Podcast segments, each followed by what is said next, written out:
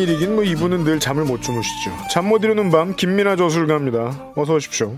안녕하세요. 잠을 못 자다 보니까 몸이 여기저기가 고장이 납니다. 네. 건강들 챙기시고 네, 건강 그럼요. 조심하셔야 됩니다. 네, 홈트 하셔야 돼요. 홈투도 하고 네. 네, 홈 비디오 게임도 하고 아 그럼요. 네, 홈 식사, 홈 폭식도 하고 그리고 그 자영업자들이 그 그냥 가게를 열어놓고 있으면 적자일 수 있단 말이에요. 음, 근데 이게 물건을 가지고 이게 그 바이러스가 전파되는 것은 사실상 아니라고들 합니다. 그렇죠. 아 테이크아웃을 좀 많이 하시는 것도 괜찮습니다. 네, 그 뭐 요새는 앱으로 많이들 배달 시키시잖아요. 그리고 네. 배달도 많이 시키시고 네. 네. 아, 여당의 전당대회 때문에 잠을 못 잘 건 아닌 것 같아요. 그다지 뭐 드라마틱한 결과가 나온 것도 아니기 때문에. 보통 생각하면 그렇죠. 그런데 네.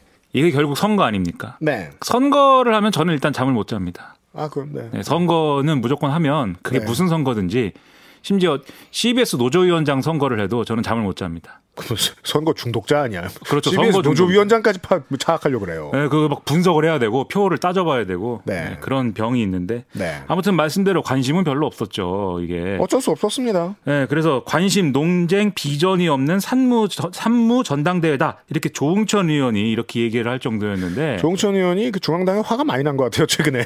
그렇죠 이런 식의 얘기 자꾸 하니까 이제 사람들이 약자로 부르지 않습니까 조금 박해 네, 네. 그래갖고 조응천 의원 금태섭 의원 박용진 의원 김혜영 전 최고위원. 예, 네. 김혜영 전 최고 뭐 이렇게 해가지고 얘기를 하는데 네. 어쨌든 이렇게 관심이 많이 모이지 않다 보니까 결과도 또 예상대로 됐어요. 음. 그래서 예상대로 이낙연 의원이 당 대표가 됐고 그러다 보니까 어차피 뭐 이낙연 의원은 뭐 대표가 될 것이다라고 또 다들 예상을 했기 때문에 1등이 아닐 거라고 예상한 것이 아니라 이제 득표율이 문제였는데. 그렇죠. 관심 관심이 집중된 부분은 그러면 득표를 얼마나 하느냐였습니다. 네.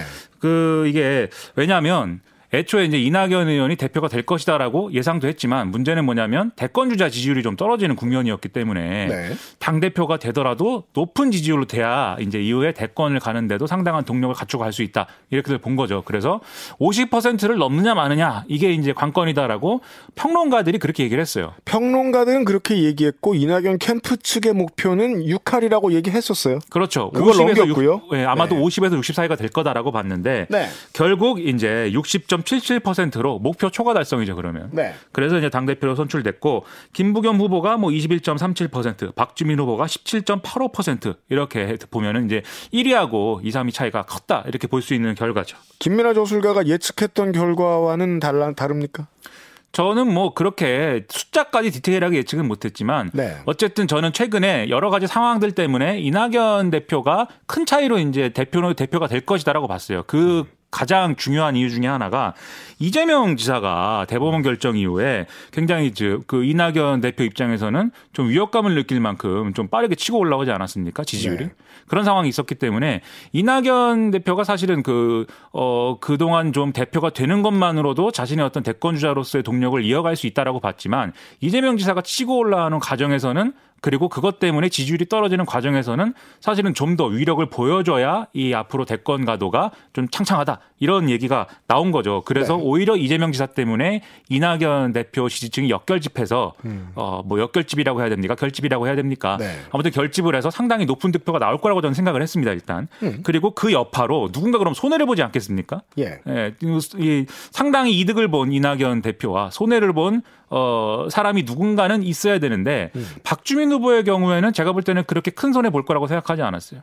왜냐하면 애초에 정치적인 무게감이 그렇게 크지는 않았잖아요. 이렇게 잃을 것이 없는 싸움이었습니다. 그렇죠. 대표로 나온다라고 했을 때 박주민 의원이 대표가 될 거야. 이렇게 생각한 사람은 사실 없었거든요. 예. 그 2등 하면 기적이고 음. 3등을 하더라도 의미 있는 3등 하면은 상당히 그 좋은 거다. 이렇게 봤는데 네. 그렇게 따질 때 이 박주민 의원도 그렇게 큰 손해는 안 본다라고 보면 결국 손해는 누가 보는 거냐? 김부겸 전 의원이 손해를 좀볼다 것이다. 예, 이렇게 봤습니다. 네. 실제로 결과를 딱 봤더니 지금 이제 김부겸 전 의원이 피해가 제일 사실은 크죠. 지금 말씀드렸다시피 2등을 하긴 했지만 3등에 박주민 후보하고 박주민 후보가 거의 이제 18%고 지금 김부겸 전 의원이 한 21%니까 별로 차이가 안 나는 겁니다. 2014년도에 이제 경기도에서 승승장구하던 김부겸 의원이 처음에 대구로 가서 어, 대구 경북 지역의 민주당의 맹주 를 먼 이미지로 먼 목표로 하고 정진하기 시작했을 때부터 옆에서 나오던 얘기는 있었습니다.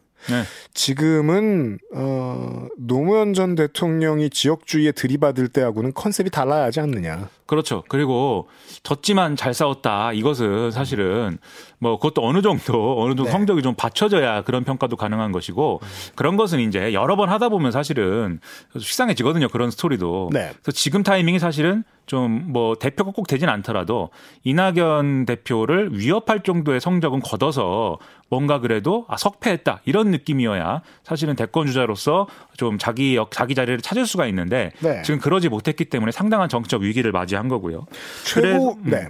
그래서 이, 이 전당대회 구도에서 자기가 내세웠던 이런 메시지도 사실은 어 이게 뭐 운이 없다고 해야 될까요? 때가 안, 맞, 안 맞았다고 해야 될까요? 별로 이제 빛을 본 메시지가 없어요. 첫 번째로 이낙연 대표가 앞으로 6개월짜리 당 대표이기 때문에 자기는 2년 임기를 다 채울 거다 이렇게 주장을 하면서 자신이 어떤 가지는 어 뭐랄까요 강점 이런 것들을 강조하려고 했는데 그건 박주민 의원이 출마를 하면서 사실은 어좀 빛이 발했죠. 박주민 의원도 뭐 2년 임기 채울 것인데 그렇죠. 김부겸 전 의원만의 카드가 아니게 된 겁니다. 네. 그리고 정책적인 이제 좀 어, 논쟁거리도 있었는데 이낙연 대표가 예를 들면 재난지원금은 선별 지급하자는 쪽에 가깝지 않습니까? 지금 의견이. 네. 근데 김부겸 전 의원은 뭐 모두에게 지급하자. 음. 또 박주민 의원도 전부에게 지급해야 된다. 전 국민에게 지급해야 된다. 네. 이 내용인데 이게 사실은 전당대회에 관한 정책적 논쟁이 됐으면은 전당대회가 조금 더 이제 좀 관심을 끌었을 것이고 음. 관심을 끌었으면은 사실 이제 후발주자들 입장에서는 추격을 더 해갈 수 있는 어떤 기회들을 찾을 수도 있었겠죠. 하지만 실제로 지상중계가 되었을 때 분위기는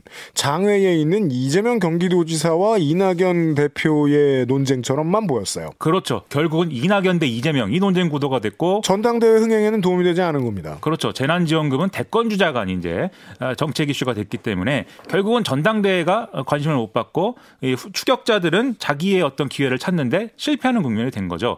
다만 그럼에도 불구하고 아까 말씀드렸듯이 박주민 의원의 경우에는 뭐 소기의 목적은 거뒀다 이렇게 좀 봅니다. 네. 왜냐하면 3등을 했지만 애초에 자기 정치적 무게감보다는 높은 득표를 했고 이걸 기반으로 해서 그러면 내년에 서울시장 재보선에 도전하는 거냐 이게 지금 관심사가 되는 거지 않습니까? 네. 그러다 보니까 뭐 소기의 목적은 거둔 것이고 다만 어, 박주민 의원이 내세웠던 목표 중에 또 하나가 있습니다. 아, 이렇게 좀 득표를 많이 하는 것도 있지만 뭔가 아, 전당대회에 여러 가지 논쟁거리가 어떻게 정권 재창출을 할 것이냐, 대권 주자를 어떻게 키울 것이냐 여기에만 집중되고 있는데 그게 아니라 당의 노선이나 가치 이런 것들에 대한 논쟁을 불러일으키는 전당대회가 돼야 된다 맞습니다. 이렇게 주장을 했거든요. 네. 그런데 이 목표를 살리는 것에는 좀 실패한 것 같아요. 그리고 그것은 박주민 의원이 그런 얘기를 할 기회가 없었기 때문이기도 하겠지만 본인도 사실은 본인이 한 얘기 중에서도 이 미국의 프랭클린 루즈벨트 행정부 얘기를 하면서 뉴딜을 해야 된다. 이거 외에는 사실 그렇게 기억에 남는 그런 뭐 이슈는 없었거든요. 그건 386 정치인들도 다 하던 얘기 아니냐. 그렇죠. 그러다 보니까 아, 이런 점들은 오히려 이제 약점을 보인 것이다. 저는 이렇게 평가를 하고 오히려 검찰, 부동산, 그다음에 재난지원금 이런 현안에 대해서 이제 강경한 목소리 어, 관심을 많이 받을 수 있는 목소리 이런 것들을 내는 분위기에 좀 편승했기 때문에 이런 점은 좀 앞으로 뭐 보완돼야 되지 않느냐 뭐 이런 생각이 들었습니다. 네, 포스트 386 정치인이 어떠한 독특한 메시지를 내주는가 하고 봤는데 이번에는 충분히 시험대에 오르지도 못했다라고 평가할 수도 있을 것 같고요. 지난 총선 당시와 이번 전당대회 모두를 아울러 어, 민주당의 권리당원들은 경선 뭐 국회의원 경선 때도 그랬고 주로 당권파의 무게를 많이 실어 주었고 대의원들이나 뭐 아니면 후보들 같은 경우에는 친 이재명계라고 평가받을 수 있는 분들이 많이 표를 못 받았습니다. 권리당원들로부터. 이번에도 대의원들과 권리당원들의 표심 차이가 상당히 많이 났고 이게 앞으로 대선 경선에서 어떠한 영향을 미칠 것 같긴 한데 최고위원 일단 이게 제 평가고요. 최고위원 이 선거 결과를 분석해 주세요. 그러니까 지금 말씀하신 그런 대목들이 일부 반영됐다라고 봐야 되는 게 득표율 순으로 김종민, 염태영, 노웅래, 신동근, 양양자 후보가 최고위원 당선된 것이고 이원욱, 한병도, 소병훈 후보는 낙선한 거 아니겠습니까? 예. 우리 수- 제가 이제 수원 사람인데 우리 수원시장 염태영 수원시장이 네, 드디어 네, 지자체장으로는 처음으로 민주당 최고위원이 됐습니다. 네, 지도부에 입성을 했다. 것입니다. 그런데 1위인 김종민 의원의 이제 득표수와 비교를 해보면 사실 이게 여러 사람을 뽑는 거다 보니까 숫자 자체가 크진 않지만 어쨌든 득표의 어떤 격차를 보면은 많이 났습니다. 격차가 1등, 2등 사이가. 음. 그만큼 이제 김종민 의원이 많은 지지를 받은 거죠. 근데 이 배경을 보면은 김종민 의원이 그동안 좀 언론에 자주 노출됐고 그다음에 뭐 조국 전 장관 문제라든지 검찰 개혁 문제라든지 여러 방면에서 굉장히 그 뭐랄까요? 어 지금 정권에 도움이 되는 이런 목소리를 많이 냈다라고 평가를 한 것 같아요. 그러다 네. 보니까 대의원들은 물론이고 이제 권리당원들이 많이 투표를 해서 김종민 의원이 1등을 한 비결이 된 것 같고 음. 그다음에 신동근 의원의 경우에는 대의원들 표수는 적었거든요. 네. 이건 무슨 얘기냐면 기존의 당내 지지 기반이 그렇게 넓지는 않은 후보이다라는 걸 얘기하는 겁니다. 그렇죠? 그렇습니다. 그렇죠? 그런데 권리당원들이 대거 지지를 했기 때문에 사실은 이번에 지도부에 입성할 수가 있었단 말이죠. 네. 그랬던 이유 과거를 좀 그동안의 뉴스를 돌이켜 보면 신동근 의원이 굉장히 언론에 많이 노출이 됐습니다. 음. 그럴 수 있었던 배경은 굉장히 강한 메시지를 계속 냈어요. 윤석열 검찰, 검찰총장을 향한 거의 어, 일방적인 어떤 비난 메시지 뭐 이런 것들을 포함해서 굉장히 강한 메시지를 냈기 때문에 네. 이런 것들에 대해서 또 권리당원들이 표를 준 거죠. 음. 그리고 노웅래 의원의 경우에는 이른바 비주류 인사 중에 유일하게 지도부에 입성을 했는데 네. 이분의 경우에는 개파별 안배 이런 판단도 작용을 했겠지만 음. 사실은 이분도 좀 강경한 목소리를 내려고 언론에 좀 언론을 좀 이용한 그런 측면이 또 있는 것이고 네. 양양자 의원의 경우 선출직 다섯 명 중 한 명은 여성 목소리 들어오는 거였습니다. 네, 당규에 따라서 사실상 당선된 상태였지만 하지만 자력으로. 이런 경우에 네. 여성 정치인들의 이제 골치 아픈 지점은 자력으로 들어가야 네. 면이 선다는 거죠. 그렇죠. 그걸 또 해냈습니다. 네. 양양재 의원 같은 경우에는 문재인 대통령이 직접 영입한 인사다 이렇게들 평가를 많이 했고 네. 그동안 많이 빛을 못 봤다 이런 좀 안타까움이 있었던 것 같아요 지지자들 사이에. 네. 그러다 보니까 뭐 이 정도의 성과가 났던 것 같은데 전반적으로 음. 지금 쭉 말씀드렸듯이 권리당원들의 표심 그리고 권리당원들의 표심은 뭔가 강경한 메시지 그리고 뭔가 이 단호한 태도 뭐 그런 것에 집중되는 그런 표심이었기 때문에 앞으로도 이런 어떤 지지층의 메시지가 어 말씀하신 대권주자들 간의 경쟁 구도랄지 앞으로의 전국 운영이랄지 이런 데 영향을 일부 미치겠죠. 네. 저는 뭐 신중한 자세라 의미가 있다라고 봤습니다만은 총선 이후부터 이 총리 자리를 놓고 국회의원이 된 이낙연 의원, 이낙연 당대표는 음, 이것은 내가 말할 분야가 아니다라는 이야기를 했다가 그런 이야기를 종종 하다가 언론으로부터 화끈하지 못하다는 평가를 많이 들었어요. 네, 엄중낙연. 네. 그런데 이제는 당 대표가 됐습니다. 어, 삼남 안상에 대해서 얘기를 해야 되는 자리에 들어갔습니다. 그렇죠.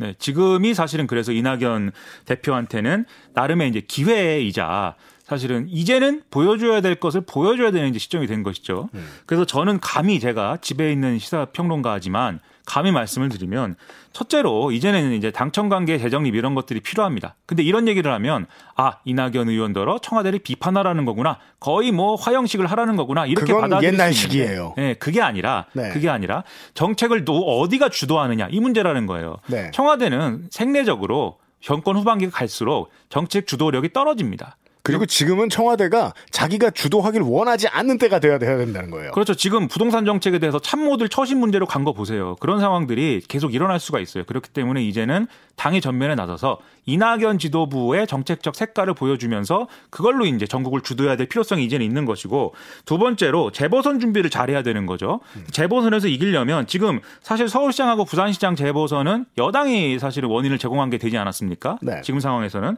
그래서 미래통합당은 지금 할 만한 선거 다 이렇게 보고 있는 거거든요. 음흠. 이 전국을 타개하기 위해서라도 사실은 당이 뭔가 주도하는 새로운 정책적 맥락이나 이런 거를 보여줄 필요가 있다는 거고요. 네. 셋째로 이걸 잘하기 위해서는 지금까지 정권이 추진한 개혁을 어떻게 마무리할 것이냐 이것에 대한 큰 줄기를 일뭐 6개월짜리 당 대표를 할지라도 지금 음. 잡아야 됩니다. 왜냐하면 이제 정기국회 있고 네. 지금 중요한 승부처예요. 그래서 반드시 임기 내에 관철해야만 하는 과제 또는 다음 정권으로 넘기는 게 바람직한 과제 또는 뭐 기약은 없을지라도 일단은 물러나서 타이밍을 볼 과제 이런 것들을 구분해서 로드맵을 만들어야 될 시기다 이런 말씀입니다. 네, 관리 잘하고 있는 정도의 태도가 아니라 공격적으로 창의적으로 지금 많은 것들을 이루어내야 합니다. 아주 짧은 시간 동안 이낙연 당 대표의 입장에선 그렇습니다.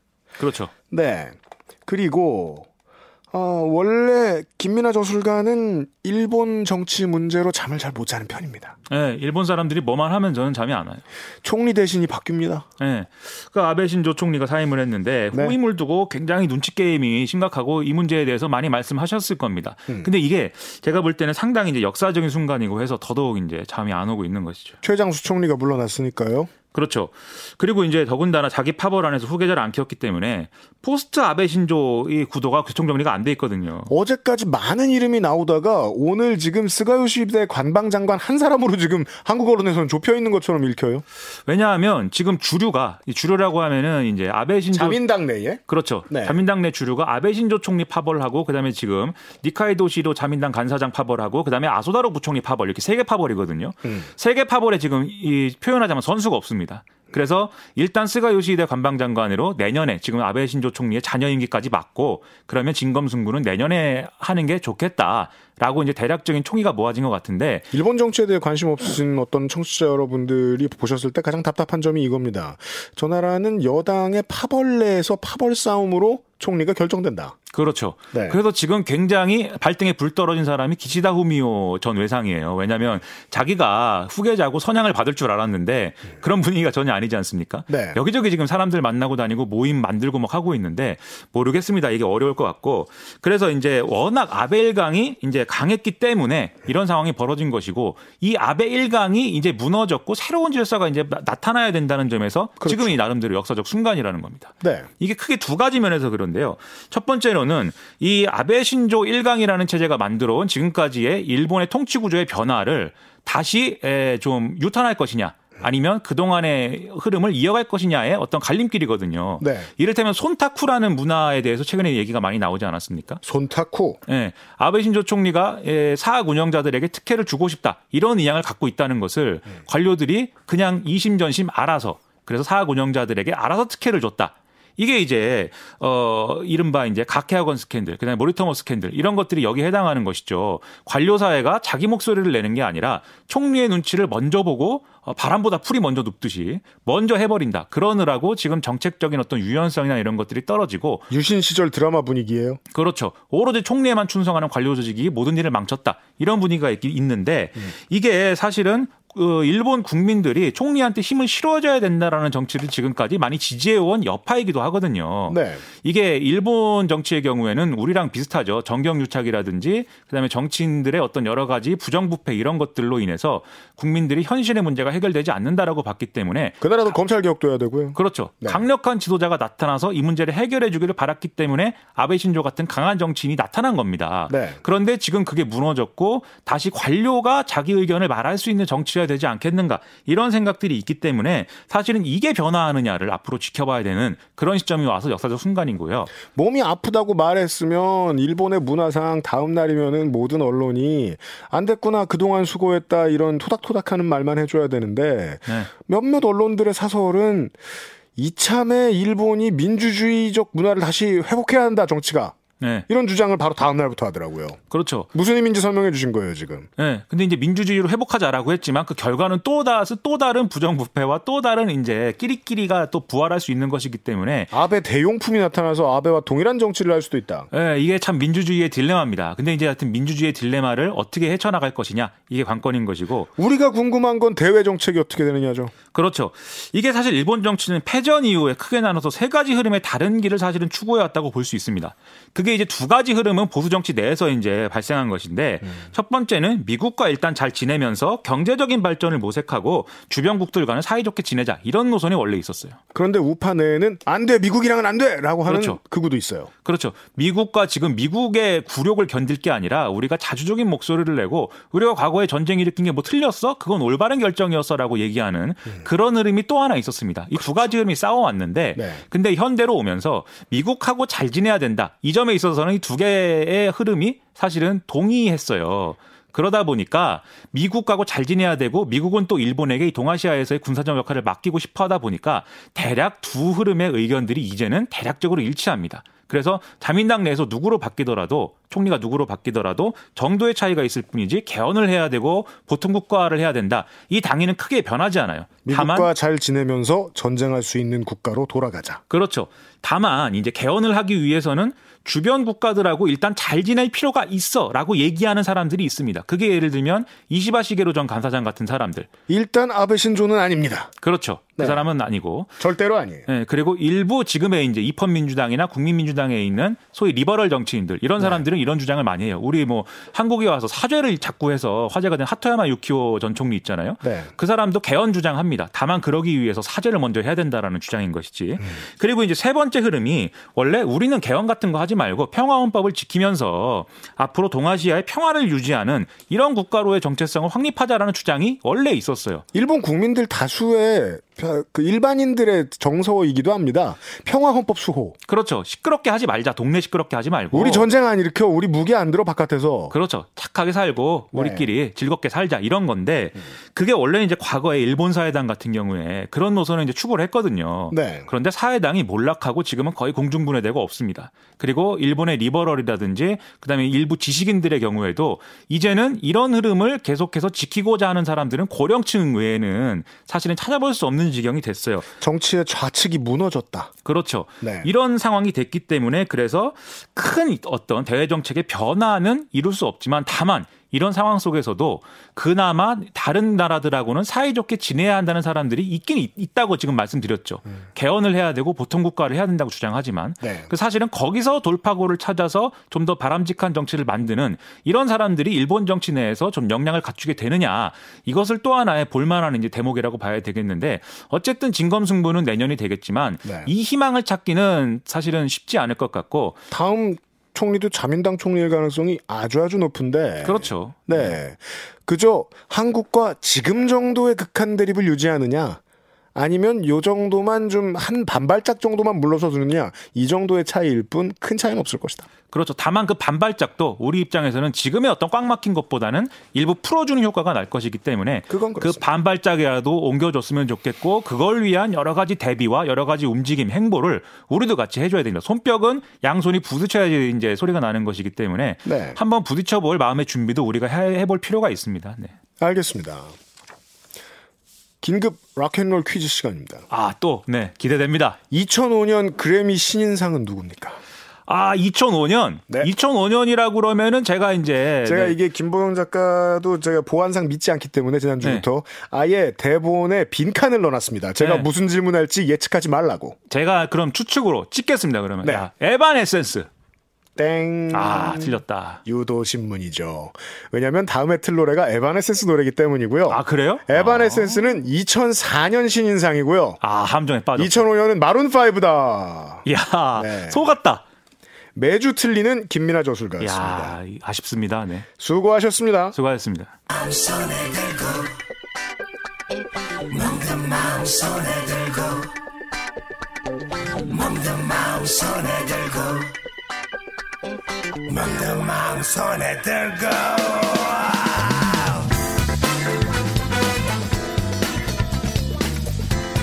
대중예술은 보통 빈부격차가 가장 심한 업종들이 아주 많이 모여 있습니다.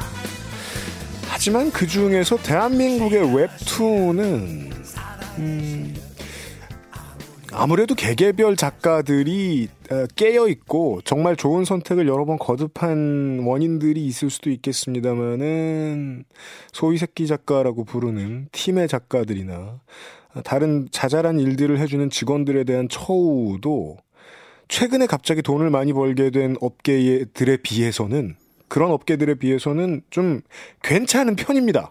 제가 바깥에서 보았을 때는 그렇습니다.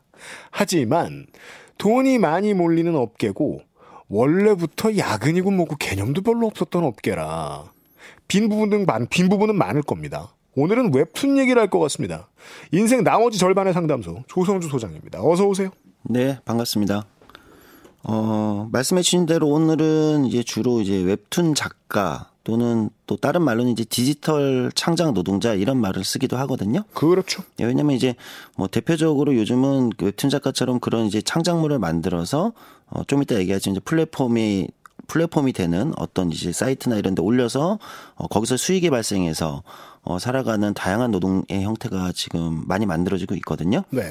그래서 이제 그런 분들에 관련된 노동권 얘기를 하려고 합니다. 음, 뭐 웹툰만 하더라도 지금 국내에선 한 1조 원 규모의 시장이라고 알려져 있어요. 어마어마하게 커졌습니다. 음, 굉장히 커졌죠. 네, 이제는 뭐 가요계를 위협할 정도의 크기가 되어버렸습니다. 심지어는 뭐 수, 수출 효자 상품이라고까지 얘기될 정도로. 그리하여 이 히트한 작가들은 기업 형태로 발전을 하고 있어요. 본인의 작품을 만드는 시스템을 기업으로 발전시키고 고용 창출하고 있어요. 예, 물론 어, 성공한 일부 사례만 보면 그렇겠지만 다수의 또 이제 대부분의 산업이라는 것이 그렇듯이 어, 성공한 소수 말고도 다수의 어떤 창작 노동자들은 또 똑같이 어, 아주 유복한 상황이 있는 건 아니거든요. 그럼요. 어, 그런 측면에서 최근에 이제 전국 여성 노동조합 디지털 창작 노동자 지회라는 어, 노동조합 지회가 있는데 네. 여기서 이제 한 성명을 발표했는데 좀 인상 깊었던 것이 어, 이 성명의 내용이 그렇습니다. 웹툰 작가들이 일주일 동안 어, 콘티, 스케치, 보정 등 60컷 이상의 노동을 견뎌야 하며 하루 10시간 이상의 작업을 요구하는데 무리한 노동과 동시에 작가들이 독자들에게 악성 댓글이나 비난, 심지어는 성희롱까지 견뎌야 한다.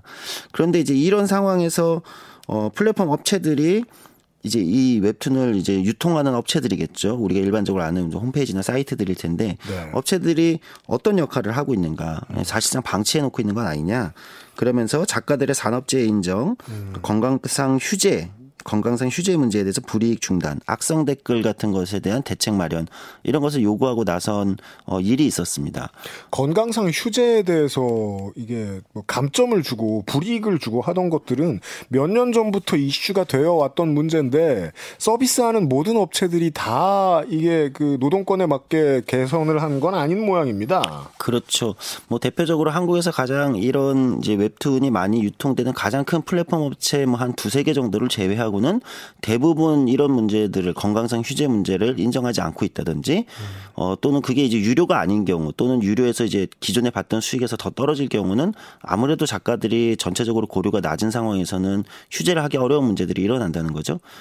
어 2010. 8년도 조사인데, 그러니까 보고서는 2019년에 나왔는데, 한국 콘텐츠 진흥원에서 조사한 결과에 따르면 보통 작가들이 하루에 10시간 이상, 일주일에 5.7일 이상, 어, 연재를 하고 있다. 그러면서 가장 크게 나타나는 문제는 아무래도 이제 건강상 문제. 일주일에 5.7일이라고요? 그렇죠. 하루 10시간 이상씩 일주일에 5.7일.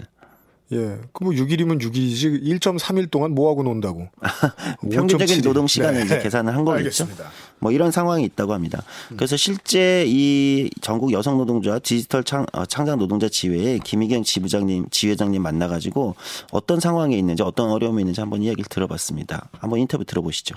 일단은 그 하루 10시간 이상의 작업이라는 게 그게 이제 평균이거든요. 제가 한국 콘텐츠 진흥원에서 조사 결과로. 근데 이제 보통 주간 연재를 하다 보니까 하루 10시간씩 하고 평균적으로 하고 거의 이제 마감 막판에는 밤을 새야 간신히 작업을 이제 맞추고 그런 관노동 상태에서 악성 댓글 같은 경우에는 사실은 이제 이전에는 어떤 출판사, 지금의 플랫폼 같은 역할을 하는 출판사가 어느 정도 이제 독자의 의견을 좀 걸러서 피드백을 전달했었는데 지금은 일종의 플랫폼의 약간 트래픽을 위해서 더 이제 댓글이 좀 방치되고 있지 않나 그런 생각이 들어요.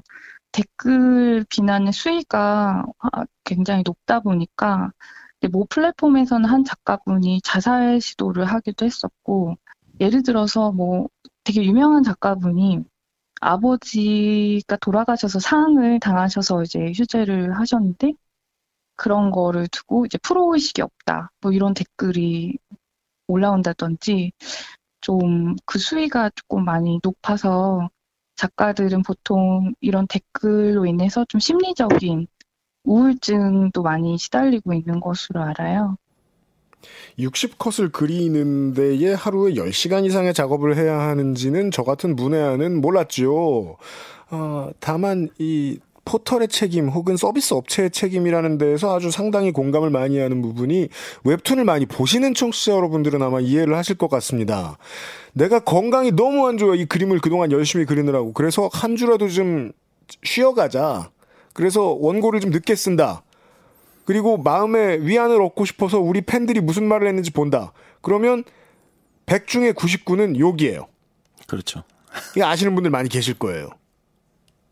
그러니까 뭐 이제 오랫동안 작품을 뭐 너무 좋아해서 기다려 온 분들이 그게 이제 한 주가 미뤄진다든지 이런 것에 대해서 이제 그러나 아쉬운 마음을 표현하는 건 이해는 할 수 있겠지만 이것이 이제 어떤 수준을 넘어서 인격적인 비하나 이런 수준으로까지 너무 과도하게 가는데 사실 이런 것들을 플랫폼 업체들이 방치하고 있는 건 저는 명백하게 문제가 있다고 보거든요. 원인을 지금 지 회장님이 잘 짚어주신 것 같아요.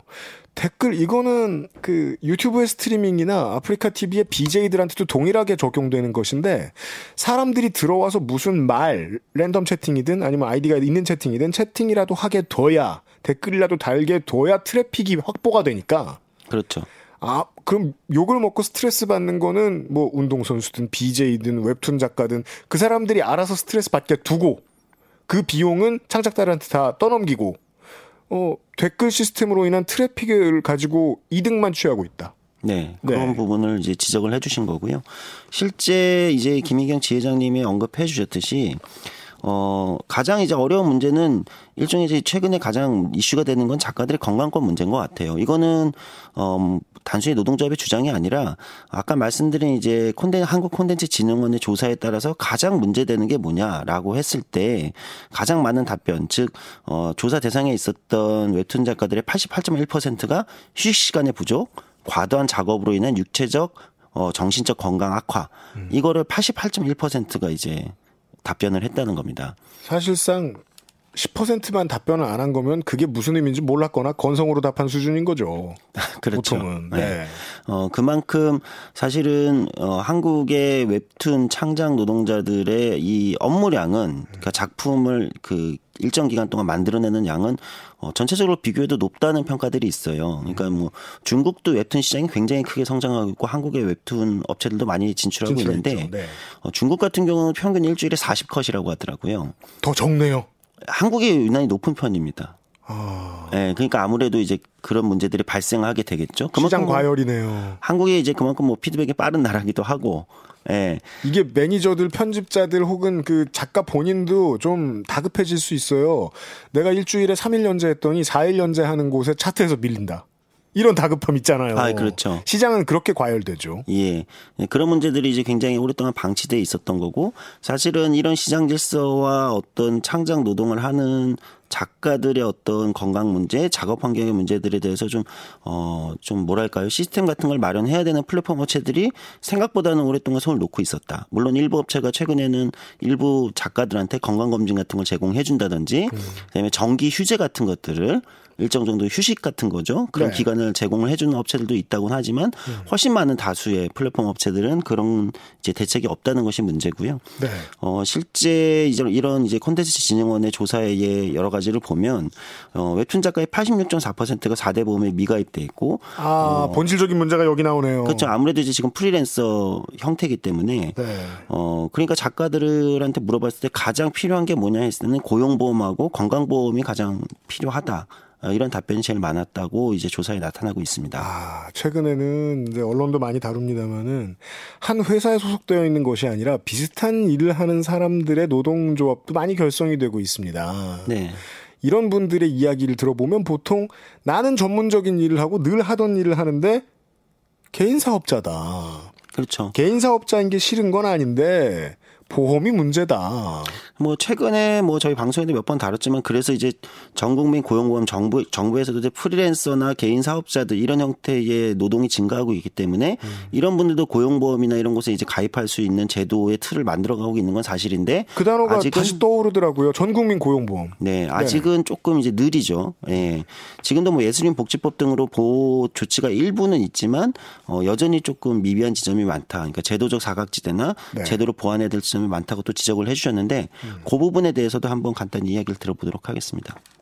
사실은 이제 어떤 작가들이 이제 이런 과도한 노동으로 해서 암이나 이런 중대한 질병도 발생하고 있는데 그런 근본적인 원인은 과도한 노동에 있거든요. 이제 주간 연재를 평- 평균 6, 70컷, 많게는 100컷까지도 한다 치면 정말 이제 많은 시간을 일을 하는 곳인데 이제 근본적으로 좀 이런 주간 연재 방식을 뭐 격주간이라든지 월간 연재라든지 중국의 경우는 한 40컷을 주간 연재로 한다던데 조금 그런 양 자체를 줄이고 시간을 조금 축소해서 근본적인 대책을 세워야 되는데 약간 이제 이런 건강 검진도 좀 드물게 제공하고 있지만 어쨌든 약간 병주고 약주고 식이 아닌가 안타깝습니다. 올해 이제 시행을 준비를 하고 있는데 사실은 이제 조금 조건이 까다롭게 가고 있어서 예를 들어서 웹툰 작가가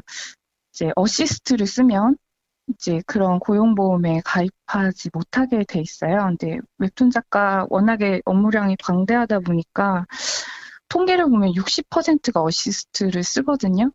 근데 이제 그런 60%의 작가들은 이제 그런 예술인 고용보험에는 못 들고 따로 들어야 한다든지 법의 범위 안에 집어넣는 일이 참 힘든 게 웹툰 작가는 무엇이며 어시스트 어시스트 작가는 무엇이길래 적용이 이렇게 다른가? 그렇죠. 예. 그러니까 이제 그 이런 문제들 때문에 사실은 기존의 고용보험 체계에서 이제 조금씩 조금씩 넓히는 것보다는 아예 모든 형태의 일을 하는 사람들 전체 시민들 전 국민을 고용보험이나 또는 사회안전망에 그냥 가입을 시키자. 그러니까 건강보험이 사실 그렇게 되어 있는 거잖아요. 그렇죠. 어떤 형태로 일을 하느냐에 상관없이 건강보험에 모두 가입이 되는 것처럼 누가 얼마나 노동을 안 한다고 당연 그렇죠. 다, 당연히 지정하자다. 예. 예. 그런 식으로 이제 제도가 변화해야 된다라는 얘기들이 최근에 나오는 이유는 바로 이런 형태. 오늘 이제 우리가 어, 찾아본 어, 디지털 창작 노동 같은 형태. 지금 웹툰 작가만 다뤘지만 음. 뭐 일러스트레이터에서부터 요즘 뭐 또 인기를 끌고 있는 웹 소설 작가에서부터 아 그렇죠. 굉장히 많은 형태 의 디지털 창작 노동 형태가 어, 굉장히 많이 나오고 있어요. 아 웹툰 작가들에 대해서 막 그 고용보험하고 뭐 이런 거 다 따로따로 마련해 놨어. 그럼 그 다음에는 웹소설 작가 관련해서 또 한참 시비 붙어야 되고. 그렇죠. 그건 좀 낭비다. 네, 그래서 예, 예. 제도를 이제 그런 식으로 변화해야 된다는 얘기들이 이제 굉장히 많이 나와 있습니다. 그러니까 우리가 최근에 저희가 이제 방송에서 여러 번 지켜보고 있지만 작업 환경이나 노동권 보호 등의 실질적 대책이 필요한 어떤 노동자들이 어 기존의 어떤 근로계약에서만 보장되는 형태가 아닌 훨씬 다양한 형태의 노동이 출현하고 있기 때문에 어 우리의 노동법이나 각종 노동 관련된 안전망, 사회 안전망 제도들도 이런 것에 맞게 좀 변화해야 되는 것이 굉장히 시급한 상황에 와 있다. 이렇게 보여지고요. 네. 어, 굉장히 큰 시장이고 외국에서도 굉장히 성공하고 있는 어떤 산업이라고 문화산업이라고 지켜 세우고 있지만 그럼요. 그 안에서도 우리가 좀 눈여겨봐야 되는 어떤 노동권의 문제가 있다. 물론 이 부분 이분들의 노동의 문제는 일종의 공정계약 문제로도 표준계약서도 도입이 되고 있- 있는데 쓰지 않는 업체들도 있어요. 그래서 음. 공정계약의 문제로도 좀 일부분은 해소할 수 있다고 보이니까 네. 그런 부분에 있어서는 법률 상담 같은 걸 굉장히 많이 필요로 한다고 해요. 음. 그래서 그런 부분들의 어떤 지원이 좀 많이 필요하지 않을까 싶습니다. 네. 사용자 혹은 경영자와의 그 공정한 계약서를 쓴 문제 하나. 그리고 이 업계에 있는 모든 사람들이 이거 이제 뭐 어려운 말로 하면 보편적인 노동자성. 네.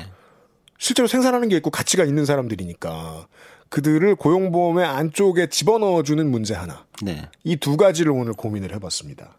네. 그 저는 뭐니 뭐니 해도 현대인한테 가장 무서운 발암 물질은 스트레스라고 생각합니다. 그렇죠. 네. 그래서 어 당장 정부나 아, 문화부나 컨진원이나 국회가 할 수 있는 일로 말할 것 같으면 저도 이제 가끔 웹툰을 보는 사람 입장에서는 댓글을 좀 적게 노출되도록 강제할 필요는 있을 것 같습니다. 그리고 악성 댓글 같은 경우는 플랫폼 업체들에서 좀 강제나 규제가 필요하지 않을까 이런 생각을 좀 명백하게 하게 돼요. 최근에 스포츠 업계나 이런 데도 대부분 그런 식으로 하게 되잖아요. 그렇죠. 네. 그러면 대중의 대중이 보여주는 관심이 궁금한 뭐 선수, 뭐 작가 이런 사람들은 커뮤니티 찾아가면 돼요. 사실 그렇거든요. 거기 가서도 상처 입을 수는 있겠지. 네. 예. 포털은 본인들이 취하는 이득이 있기 때문에 이런 스트레스를 전가함으로써 이것은 강제력이 좀 동원될 필요도 있습니다. 국가에. 여기까지 하죠. 조성주 상담소장. 오늘도 수고 많으셨습니다. 감사합니다.